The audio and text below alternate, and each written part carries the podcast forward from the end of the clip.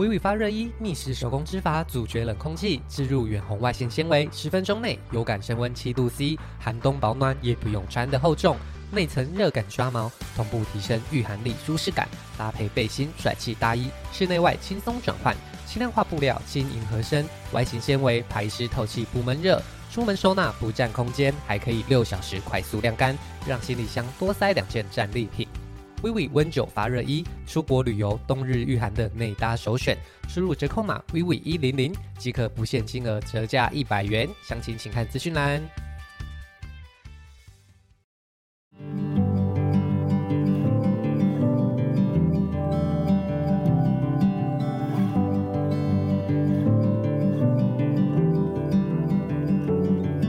冬天要来了，已经好多年没见过雪景。是否闷坏了，想出门走走？在许多人前往东京、大阪的时候，我们要飘向日本的北方，在东北地区大口享受日本海鲜，亲身走入雪景中欣赏自然之美，也不能错过泡在海景温泉，舒服的欣赏冬日美景。准备好在今年走向日本了吗？欢迎收听冬季款待，走吧日本。我是主持人炫，我是琪琪。今天我们将在美丽的温泉乡迎接晨间的散步，接着搭乘游船，在最上川上享受船上的午餐。Hello，我们今天呢要继续接续我们的旅程啦。那我们上次讲到说，我们在银山温泉度过一个。很梦幻、很美好的夜晚之后，我们就回到了饭店。嗯，那其实饭店的本身是那种很传统的日式装潢。嗯，它虽然很贵，但它没有很 fancy。对。那它里面的格局呢，其实就是日式的榻榻米，嗯、然后有个小暖桌。嗯、那它的房间的尽头是一个很大面的落地窗，那落地窗就摆着两个小小的摇椅跟一个小茶几。那晚上吃完晚饭的时候，他就会把这些呃中间的暖桌跟座椅换成让你睡觉的床单。对，晚上会有女将来帮你铺床。对，然后你就在这边享受一个呃日式风情的夜晚之后，就迎接隔天的早上啦。嗯，那我觉得其实这间饭店晚上我们住的时候还没有觉得有什么特别的，就只是觉得到了饭店。安心了，对。那没想到隔天早上起床，发现它其实真的还蛮美的。嗯，因为晚上我们到达的时候，其实已经天黑了嘛，所以其实看不到落地窗的外面是什么东西。然后一早醒来的时候，你就会发现外面非常的漂亮。因为那天晚上是下了大雪，所以早上起床的时候，其实那一片雪是完完整整。刚累积上去的，没有被踩踏过，因为有些雪被用久了之后就灰灰脏脏的。对。然后它的窗外啊，就是外面就是正对一片的树林，昨晚下的新雪就在地上就是铺满了，然后是那种就是很软绵，很像棉。云朵对，麻糬 大幅的表面的那种感觉，嗯、就是外面是非常松软的那种雪的感觉。然后它的窗外的岩廊旁边呢、啊，就会有那个冰柱，嗯，就是凝结了很多小冰柱在外面。然后面对的方向应该应该是东边，因为你的树林后面会看到有光，整个从那个树梢。后面透出来，然后一早上醒来颜色就跟夕阳的时候颜色一样，会是那种渐层的那种颜色，就是粉红色啊、紫色，然后彩色、蓝色的天空，然后整个看出去就是非常的美。因为早上的光线其实变化是很多样，不像正中午就是很明亮。嗯、对，它其实有很多不一样的色调。嗯、那它的树林其实就很像是我们看什么太平山呐、啊、那种很多松叶这样子，很像圣诞老人会住的地方。嗯、对对对，针叶林。对，然后上面就撒了白白的雪，而且它全部都是全新的。那你看出去，最重要的就是你坐在一个很舒服、很温暖的房间里，那坐着摇椅，窗外就是这么。日式这么美丽的雪国风景，对于台湾人来说，就是一个很棒很棒的苏醒的经验。对，而且我们那时候就是前一天就是想说，我们早上要再去那个银山温泉的街道走走，所以我们约了蛮早起床的，嗯、所以才会刚好看到这一片景象。嗯、所以我们那时候好像大概六点左右。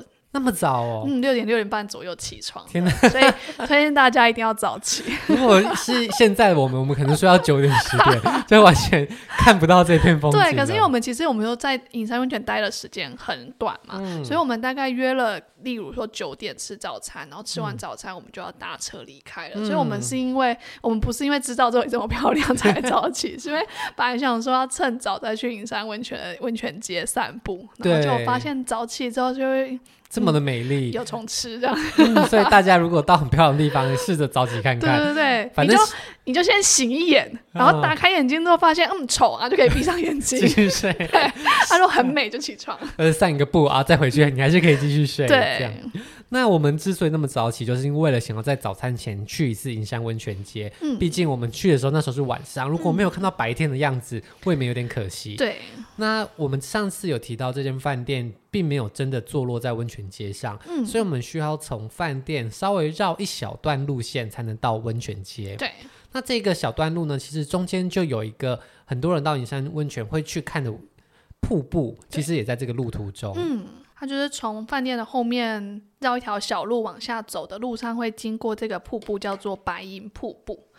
然后我们去的时候还不算到非常，真的非常冷啊，所以它还是维持是 涓涓细流，对，是水的瀑布的样子。嗯、然后它旁边还会有一个白银公园，如果你是夏天或者是积雪没有那么深的时候，是可以去里面。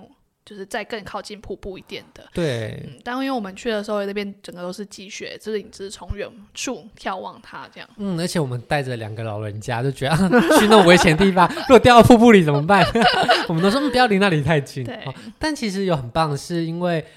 刚下过大雪，那其实街上也还没有什么人，嗯、就大家也都还没有苏醒，嗯、所以你走在那个街上是很安静，嗯、然后整个街道都是非常非常的白净的、嗯。如果你想要拍到空景的银山温泉街道的话，早起吧。对，而且其实早上其实光线也已经足够亮了啦，嗯、大概六七点左右，你已经可以拍到很好的照片，路人也很少。对，就是光线很好，但又不会像正中午照。想的时候，那个光影会反而让你不好看。对，其实早上的光，大家拍其实都有种内建滤镜。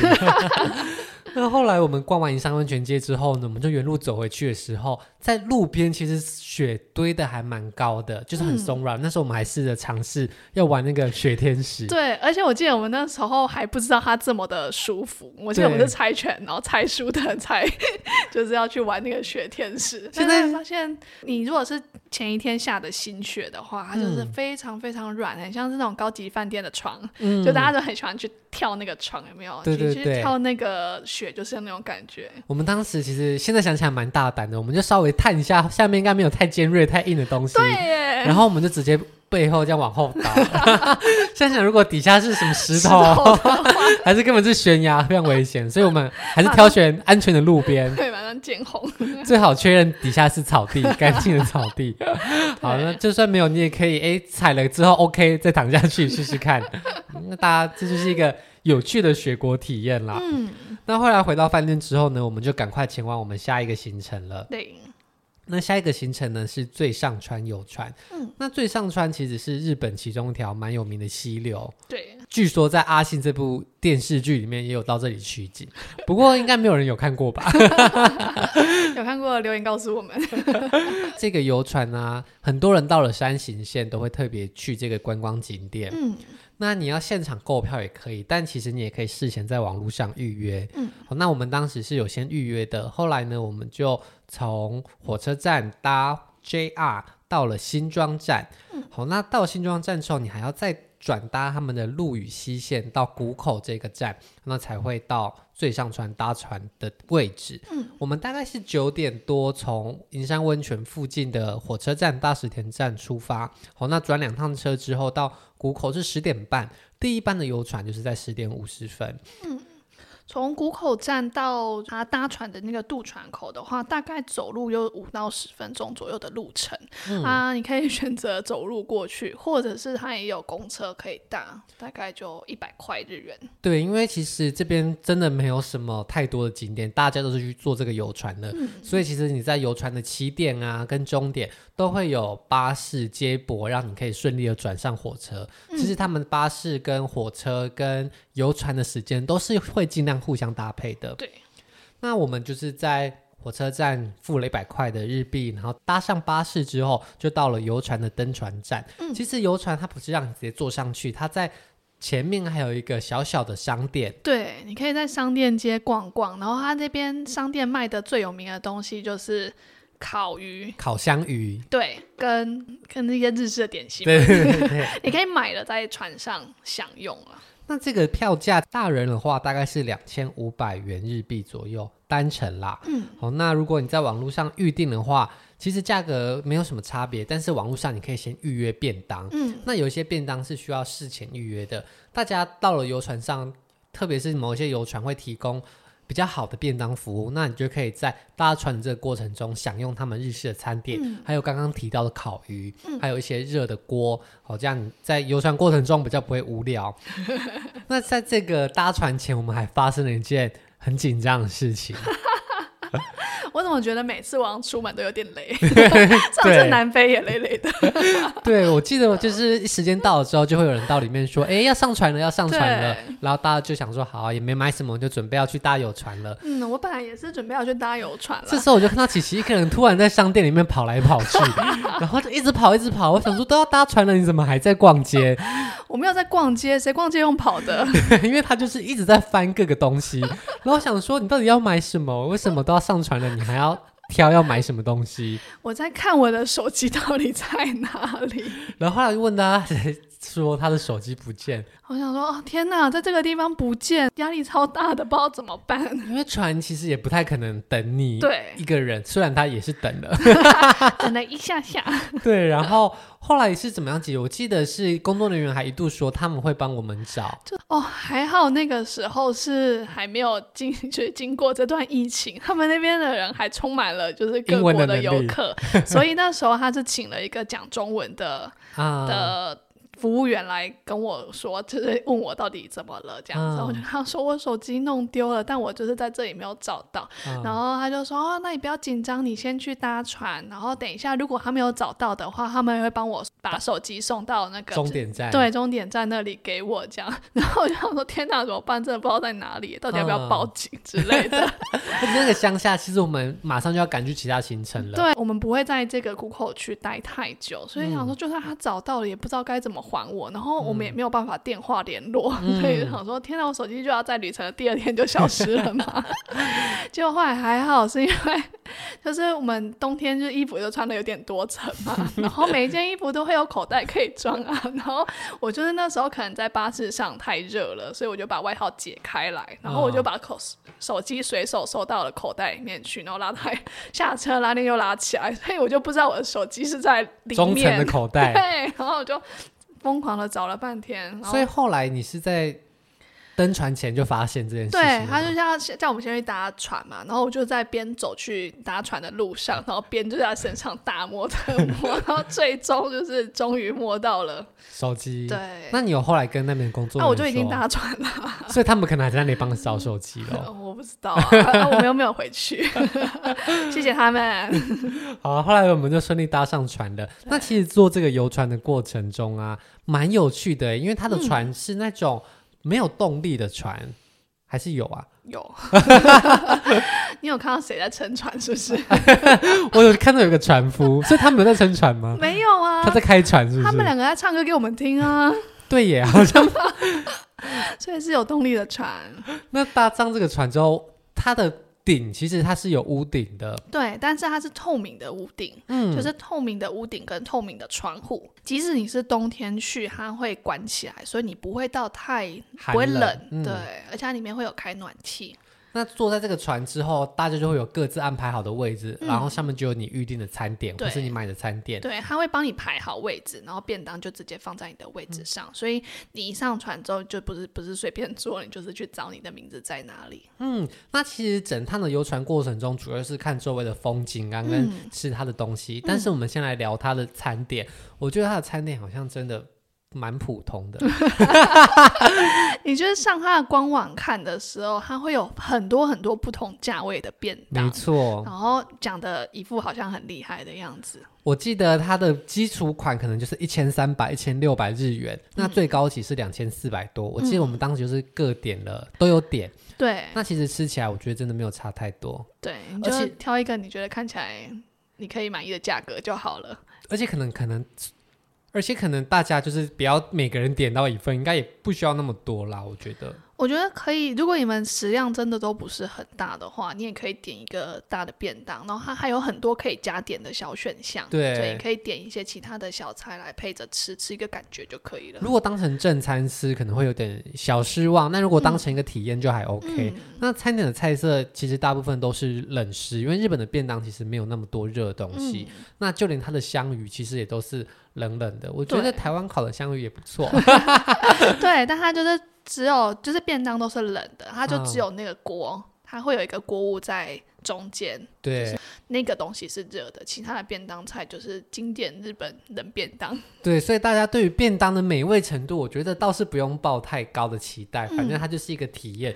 嗯、不过撇除掉食物这个部分呢，我们看风景倒是蛮厉害的。嗯。就是它的沿途的过程中呢，它其实会有船夫在船上，然后理论上是一个船夫在一艘船，但我们那一天不知道为什么有两个，嗯、不知道是不是一个是 intern、嗯、实习生，对，不知道是不是实习生这样。然后这种高年级实习生，对，我们那天就是一个比较年长的跟一个就是中年的船夫两个人帮我们大家导览。嗯、然后如果你听得懂日文的话，他其实沿途他在讲的话都是在。可能跟你聊天之余，会介绍一下周边的周边的历史，或者是周围的景色是什么东西这样子，嗯、但我们就听不懂。哎，他中间有用英文介绍吗？还是完全没有？嗯，我记得大部分都是日文，但我觉得好像有一些点他有特别跟我们说。他中间的过程中，就他有发现我们是外国人，然后还有问我们是哪里来的，嗯、我们就说台湾嘛，然后他就是有企图想要与我们互动，嗯，对，但就是因为他们是比较年纪偏长的。北北们，所以他的、嗯、我们不确定他跟我们讲的到底是英文还是日文还是？对，还是日文。对，但是他就是主要都是以日文为主。然后如果有外国旅客的话，因为他们中间会唱船歌嘛，嗯，然后如果你是外国旅客，他们就会唱外国语言给你听，外国语言版的船歌。对，所以我们那时候唱的，他就是中间有一段是唱中文版的船歌，嗯，就是一样的船歌，但是他的歌词翻成中文版，哦，对对对，就是语调是。还是那个船歌的音调，然后只是它就是换成中文版的歌词，这样、嗯、就是中文 cover 这样。对，没错。但不过他唱中文也没有让你非常的好懂啦，就是毕竟北北们也大家也不会强求他们，他们甚至可能还要唱英文版的船歌。对啊，对，所以就是体验一下那个氛围、那个意境。嗯、那在船歌唱的过程中呢，我们是搭着这个游船，那这个船其实蛮宽的，嗯，它。并不是窄窄的河道，所以你两眼望过去，两边的树林相隔距离是蛮远的。对。这条川最上川呢，它是日本的三大急流之一，嗯、然后它好像是会被列为之一，就是因为它的流量很大的，嗯、是其中最大。它的流水的速度不会说真的非常快，但它是一个非常大条的河川。嗯，我觉得它的周围宽可能有将近上百公尺，应该有，不知道，反正就是觉得很宽。那两边呢，因为是下雪的日子，所以就是都被白雪覆盖的针叶林。嗯、哦，那。因为那是我们的旅行前几天，所以看到那种白雪皑皑的树林，还是觉得很美，很有意境。对，而且因为就是冬天的北国，的话他们就是树叶都会掉光嘛，就会只剩树干，然后就是黑黑的。嗯、然后再加上就是下了雪之后，然后整个树干就会被白雪包围。嗯、然后那一天的天气也蛮好的，所以你就会觉得真的很像一幅画一样，就是。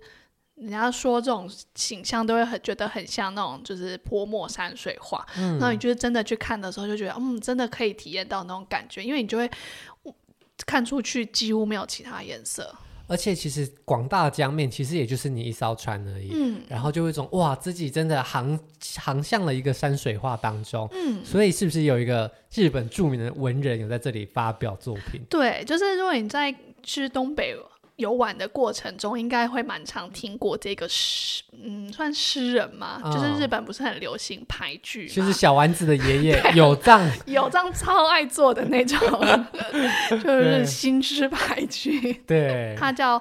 松尾芭蕉，然后他就是被誉为是日本的排圣，嗯、就是真的太有名了。日本版的杜甫，对，就是什么圣这样子，对对对，啊，就是排圣。他就是之前有在他那个年代的时候呢，他就是这样子的自助旅行去玩芯片的，对 那个年代那个年代的 YouTuber。对，然后但因为那个年代就是不能拍影片，所以他就只能用文字记录下他看到的一切。哦、所以他在东北游玩的这个过程中，然后写下了留下了这一部诶诗集，就叫做《奥之喜道》。嗯，然后他其中就有来过这个最上川，然后因为他就是真的非常的有名嘛，所以可能为了纪念他，所以我们搭的这个最上川的游船的话，它就叫做芭蕉船吗？对，芭蕉船。然后这条线就是最上峡芭蕉线，就是以它的名字来命名的。哦，所以并不是因为它的形状像芭蕉叶这样。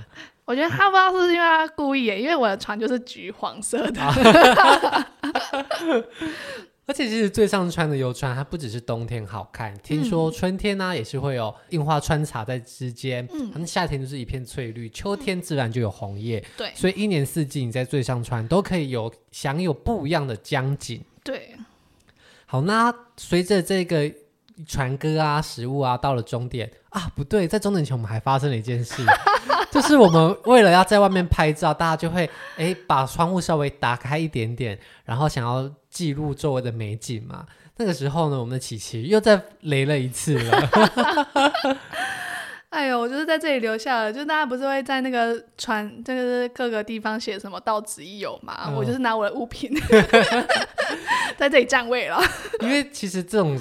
交通工具，大家一定会说哦，手机要拿好啊，什么东西不要掉地上。嗯，那你就是在这里把你的太阳眼镜给 给留到。大家如果去雪地的时候，一定要记得戴太阳眼镜，因为就是雪地的那个反光对眼睛其实蛮伤的。嗯，然后我就是戴了之后，然后进到船内就随手把它挂在我的胸口。嗯，然后就是我们就是要拍外面的窗景的时候，我就这样趴在窗户上面，然后一个头往外探，然后那个。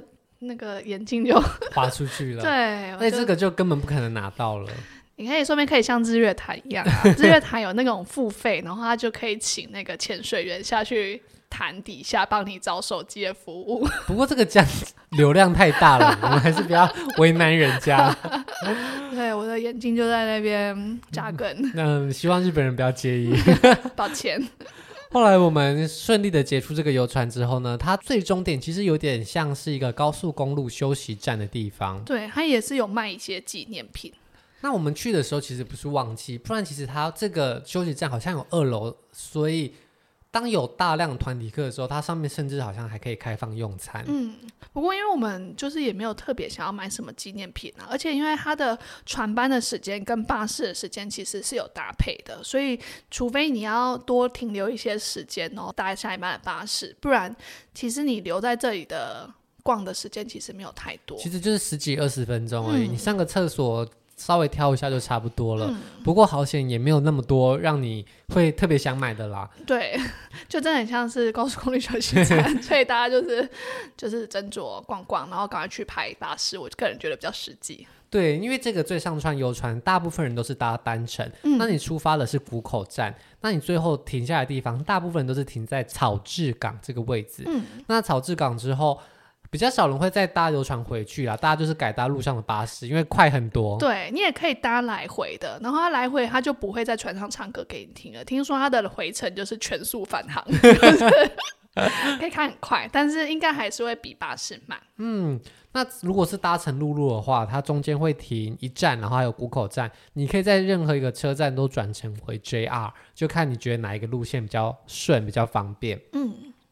那我们从谷口站搭完船之后，大概是十二点出头。那接上巴士回到谷口站，搭乘十二点半的新干，搭乘十二点半的火车，那就转回新庄这个东北的大站。那在这个站，我们就准备再继续转车前往下一个景点啦。嗯，那我们的下一站呢，就是很多人到日本东北冬天的必去景点，应该可以这么说吧。就是藏王树冰，对，应该是我们这几天去的行程中最有名的景点，最多观光客的地方。对对对对，因为那边除了就是树冰是非常有名的地方，它也是一个非常有名的滑雪场。嗯，对，所以你除了去观光之外，去那边滑雪也是很多人的选项。而且它还有温泉，嗯，所以就是日本冬季的重点都在那里。大集合，没错。那藏王树冰它是可以分开来解读，藏王其实就是刚刚提到的一个藏王温泉这个地方。嗯、哦，那它有树冰，有滑雪场，有温泉。那我们来分享一下什么叫树冰。嗯，台湾应该比较少听过树冰这个名词，对不对？嗯，除非你可能如果有去很高的山上，可能才有机会在。见到冰雪，最近台湾不是寒流来吗？嗯、然后太平山上啊就有，好像叫雾凇哦。对，就是天气很冷的时候，好像水汽就凝结在树上、树叶上，然后就有一层霜。嗯，然后树冰就是这个的加强版、无敌加强版、Max 版。对，它从霜变成了 Pro Max，不是只有 Max，不是只有 Pro，也是 Pro Max 哦。它就是不是一层而已，它就是层层叠叠，就是这个刚刚形容的这个。过程哈，一直反复反复，然后就是在树上就结了非常大的一块冰团。而这个日本的树冰呢，它有一个最佳观赏期间，因为大家要等它整个都盖满了看才壮观，因为它其实会变得非常非常大，嗯、那些树可能就已经高两三公尺了，再加上雪堆积上去。它其实就会超级巨大，而且它堆积的形状不一定会像是一棵树哦，嗯，因为它已经到后面根本没有那个树的样子了，对，所以就会有各种奇形怪状出现，对，所以有人叫它就是雪怪，就是 ice monster，对，因为它最后结的形状，如果你没有锯的话，你可能就是觉得一个庞然大物在那边而已。嗯、那它的观赏期间呢，一般来说就是每年的年底十二月底到隔年的二月。都是它的观赏时间，因为这个时候树冰结的是最大，然后最壮观的。嗯，不过还是要看那那那年的温度啦。对，然后一般还是二月的时候会是相对可以看到最最哎最壮观的样子。对，不过我们那一年是暖冬，所以树冰的状况就没有到那么的。壮观、嗯、哦，不过即便如此，还是非常非常的厉害了。嗯，那日本的东北地区最有名的就是藏王树冰跟亲生的八甲田山的树冰。嗯、那这次我们两个都有去哦。那我们来分享一下要如何到藏王树冰。那我们这次到藏王树冰呢，我们就是从最上川的谷口到了新庄，再改转乘奥羽本线回到了山形的车站。那藏王温泉这个地方是没有火车站的，嗯、所以大部分人都是在山形这个车站转搭接驳车到藏王温泉这个地方。那如果你订的饭店是那种很高级的饭店，它可能就会提供从对从饭店到车站来回接驳。嗯，不过他们。都还是会有固定的接驳车时间啦，所以如果你早上有去不一样的行程，可能就会来不及。嗯，那如果真的这样也不用担心，因为日本这种温泉乡很多都会有提供巴士来往的服务。对，那这个藏王温泉呢，其实它有提供套票哦，很多人就是可以在山形这个地方购买到藏王的汽公车站的来回。巴士套票，那这个套票还会搭配藏王这个树冰的缆车，对，所以你可以搭乘缆车直接到山的高峰。嗯、哦，那其实如果分开购买的话，价格会比较贵。对，所以如果有需要的人，就可以在这边一次购买这个套票。嗯，那其实藏王树冰呢，除了外国人以外，有非常多日本人也是很喜欢来这个地方，所以它其实每年都还会提供不一样的活动。嗯，那它有分两种是最知名的，一个就是晚上的夜间点灯。嗯。另外一个很酷哦，它叫做树冰幻想回廊。嗯，那夜间点灯呢？它其实就是在晚上的时候会把这些树冰打上不一样颜色的灯光。对，暗暗的夜晚，如果很大一块的冰团有红光啊、绿光，就有种更像雪怪的感觉。对。那另外一个叫做树冰幻想回廊之旅，这个就是一个限量的活动，因为。大部分人在晚上看树冰，就是只能在他们规定的路线，因为晚上的山路可能很危险，嗯、他也不希望大家就是迷失在山林里，他们要找人还找不到。对，所以大家可能不知道你不见了。嗯、那树冰回廊之旅就是可以让你近距离的贴近树冰，它好像会开一台像雪车，然后载着数量有限，可能就是这几个人而已，嗯、然后你就可以在。夜晚的时候开车，然后带你进入这个山林间。对，不过这个东西它是需要事前预约的，而且非常非常抢手。嗯，我们记得当时也有试着要预约，但是根本约不到。对，抢不到票。对啊，不过如果大家有兴趣的话，还是有机会可以抢抢看的。它大概是前七天就会开放预约。嗯，不过这就是要看运气啦。嗯，但这个点灯啊，跟幻想树冰回廊的期间，并不是非常固定式的，它每年都有公布一段期间是这个季节哦，所以如果要去的人可以先上他们的官网查一下，他们这次开放的时间是什么，有中文版哦，那个时候有中文版哦。嗯、好，那我们这一次呢，就是要在藏王树冰体验他们晚上夜间点灯，还有隔天来看这些树冰到底有多么厉害啦。对。